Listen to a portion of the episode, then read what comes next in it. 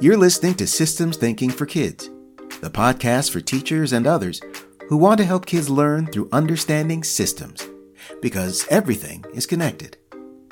On Systems Thinking for Kids, you'll hear conversations about how to illuminate connections for kids in the classroom, the community, and everywhere in the world. Systems Thinking for Kids is a project of the Wildwood Outreach Center at Wildwood School in Los Angeles. This is Systems Thinking for Kids. Your host is Jody Becker. My guest on this episode of Systems Thinking for Kids is the Friends of the Chicago River Educator of the Year, Melitza Rodriguez. Yes, it was a year of mostly online learning, but Melitza leaned into using a systems approach to teach her second graders about Chicago's vital internal waterway, and we'll hear all about how it unfolded in the classroom and the community. Melitza has been an elementary school teacher in the Chicago Public Schools for 23 years, the last 16 at the Nettelhorst School on the North Side. She knows a lot about teaching to meet state standards because she's taught mostly third grade and now she's enjoying the shift to teaching second grade. Educator of the Year in this challenging year. How did she do it? We'll hear all about it. Welcome to the podcast. Thank you, Jody. I'm wondering if you can tell me did your kids already know about the systems approach and how did you land on starting the year this way? So, my students did not know about systems mapping or the approach to it. So I started just with a simple Chicago map and thinking about the systems that are visible in the city to them. And I think that children are naturally systems thinkers, so they just went with it. They saw the nature system, the traffic system, the government system. And when we got to the nature system, that branched out into all the systems that were connected to nature, water, and then water led to Lake Michigan. It led to the Chicago River. And then when we got to the Chicago River, that is where they started naming all of the animals. And of course, I think our wildlife here in Chicago. If you go to Lake Michigan, yes, it's there, but I think it's more personal and up close when you go to the Forest Preserve, which runs by the beautiful Chicago River. So the students just connected. So the systems thinking approach was appealing to your students, but of course that's sort of invisible to them. Can you talk about how you got to the systems thinking and why it seemed like a natural fit for the online year? About five years ago, I went to this wonderful workshop conference from the Progressive Education Network, and I ended up at an imaginative inquiry workshop where we use pretend creativity drama to learn the curriculum. And at the imaginative inquiry workshop, I met Monique Marshall, who is from the Wildwood Outreach Center.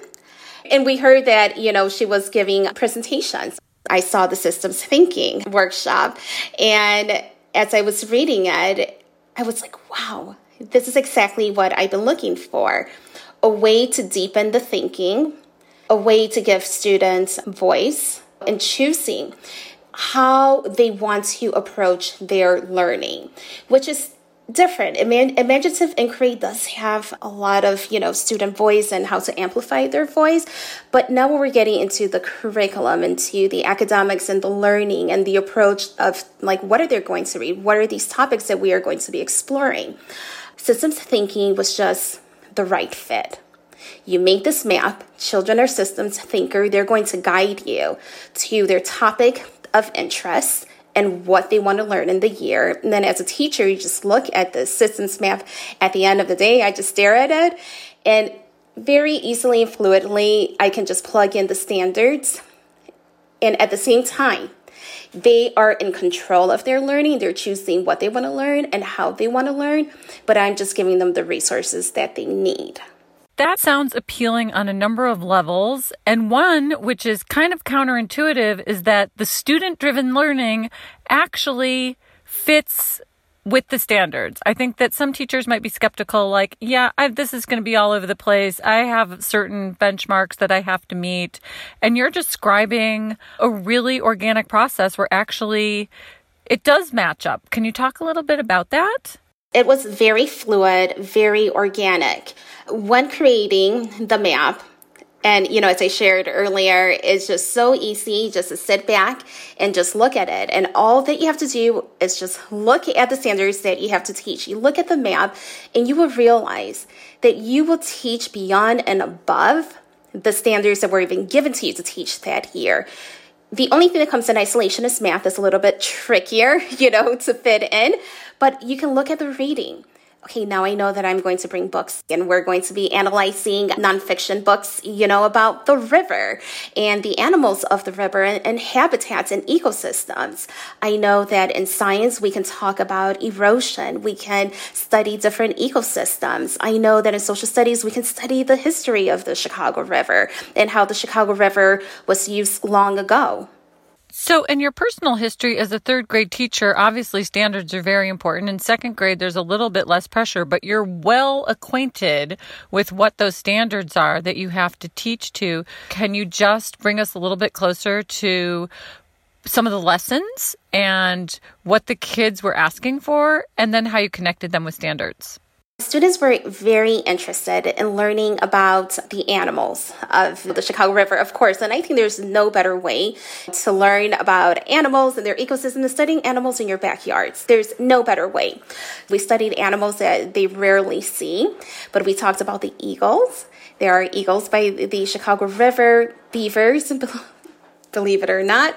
We have foxes, we have snapping turtles, we have crayfish, and it's one of the big units already tied in into our science curriculum. And it was fascinating for them to learn that, wow, we have crayfish in the Chicago River. So we have deer that they see on hiking trails when they're with their parents, and chipmunks and rabbits. Many of them have gone fishing. Lake Michigan, we they know now that they cannot do that at the Chicago River, and the microorganisms that are vertebrates that are found in the Chicago River as well. One of the challenges for you is that in quote normal times, you would probably have made a field trip, if not several field trips, to investigate some of the things that the kids were interested in and that you were studying but you found a way around it. So, can you talk a little bit about how you brought the kids to the river or brought the river to the kids? It was very interesting to try and figure out a way to bring the river to the students since class was virtual. I had to reach out to the Friends of the Chicago River. There is an amazing, an amazing educator by the name of Mark Hauser who collaborates with teachers. He went to the river. He filmed a virtual field trip. He gave access to my students to see it. And then maybe a few days later, we had him come to our class as a guest visitor and he took them on this imaginary trip. Everything was right by the river and how the river was used long ago in the 1600s, the 1700s, the big changes that happened in the 1800s, 1900s till present day Chicago you managed to bring the river to the kids and the kids were on fire, it sounds like. So they also did a number of things that involved the community. Can you talk about their museum? And I think there was also a fundraiser, is that right? That's right.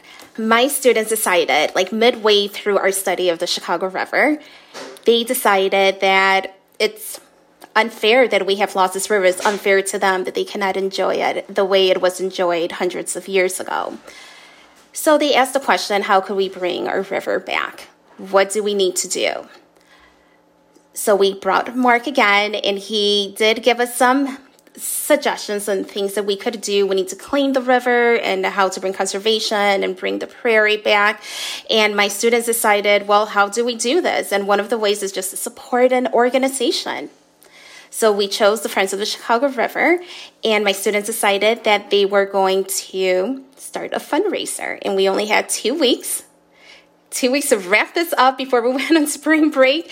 So they designed flyers, they created slideshows, they read more about Friends of the Chicago River efforts, and wrote persuasive letters to family and friends and invited them to a poetry um, slam that they had organized with poems about the Chicago River and paintings that they auctioned. It was also a silent auction. And in two weeks, they raised about $800. And you sent us a recording of Adam H. reading his poem. So we'll listen to that now. A beautiful river born long ago, home to animals and plants and roaming human friends. New settlers arrived, they loved it and quickly dived to make it their home. Or see if Chicago was born. The river now is flowing backwards to keep our city clean. Giant bridges open with a warm welcome to boats big and small, adults, children, and all. Magical tall structures appear. Look! Like pop up buildings in a children's book. They reflect on the water as if our world is upside down. The river twists and turns like a slithering snake on the hunt in town. The busy ducks quacking all day make friends with sleepy turtles catching a sunray. Colorful birds chirp, bringing happiness and joy to all around. The sun comes and goes, and life around the river slows. Good night, Chicago River friends. Thank you for your care. Amazing. Before I let you go, I want to talk a little bit about how the systems study in the classroom sparked conversation with the broader community. I think you also mentioned to me that the maps created a dialogue in the school and that conversation is ongoing. It is an ongoing conversation. When you walk, but now we are in person, so now I, teachers now the systems maps are visible to everyone. And when everyone walks in or sees them out in the hallway, they ask, What are you doing? What is that? How does that work? So I it's starting this conversation and it's a long conversation to have, right? It's it's so long. So it's starting conversations, do we need a workshop? Like where could we go to learn more about it? So I give them the gist I tell them not to be afraid that it looks complicated and messy, but that's what systems are. And I also explain that they just have to take a leap of faith and just start small. Just start just with one map because I just started with just a simple Chicago community map. And I even, I think I sent you a picture of it as well. Just a systems map and I, it started very very simple just with chicago and the communities found in chicago and that branched out to something that has taken over my classroom. I don't have any more space up on the wall to put another systems map.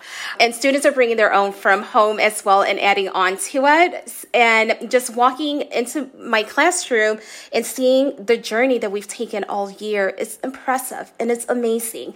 And it shows how important systems thinking is to my students because it is. They enjoy teaching others about it. They enjoy taking others on a journey of their school year and what they've learned and their passions and their interests and where they're going to take their learning next. So it's not only listening to me, it's also listening to my students because their voice is important. They can explain it way better than I can.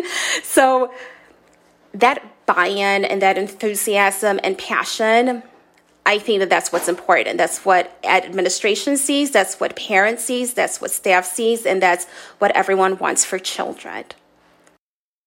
So, Melitza, let me ask you as a veteran teacher, it sounds like teaching using the systems approach has been a real shift for you.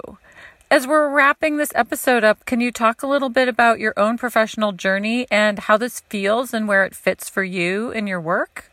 I have always, and I mean always, wondered how to create meaningful units that amplify student voice, that is authentic and fluid. Always, my whole teaching career. And system thinking enhances the inquiry that I have done all year and never knew how to deepen. It encourages students to think in systems and deepen their understanding as well and how the world functions. But most importantly, it has empowered my students, it has empowered my teaching, and I think and I truly do believe that my students will be lifelong learners. And I know this because they're creating their own systems at MAP and pursuing their own topics of interest and learning at home. So it's just occurring to me as you're saying that, and I want to make sure that we tuck this in. Your students are second graders, but of course, everybody walks through the door with different levels of learning and different experiences at home and in the world. Can you talk a little bit about how systems works for all of those learners, no matter who they are when they walk through the door?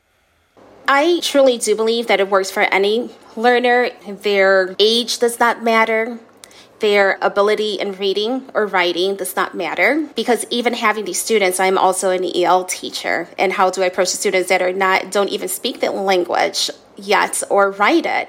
So bringing them in and they feel so connected to it by just drawing because they're drawing their systems map and also having students that are seeing all of the social injustices happening in our world right now, taking it to a different level and just speaking about activism and being allies to others, not just to the Chicago River. But I could tell you that what came out of the Chicago River and activism when it comes just to being aware of our world and the systems and when they're broken and how to fix them, this has led to students choosing other passion projects that they want to activate for.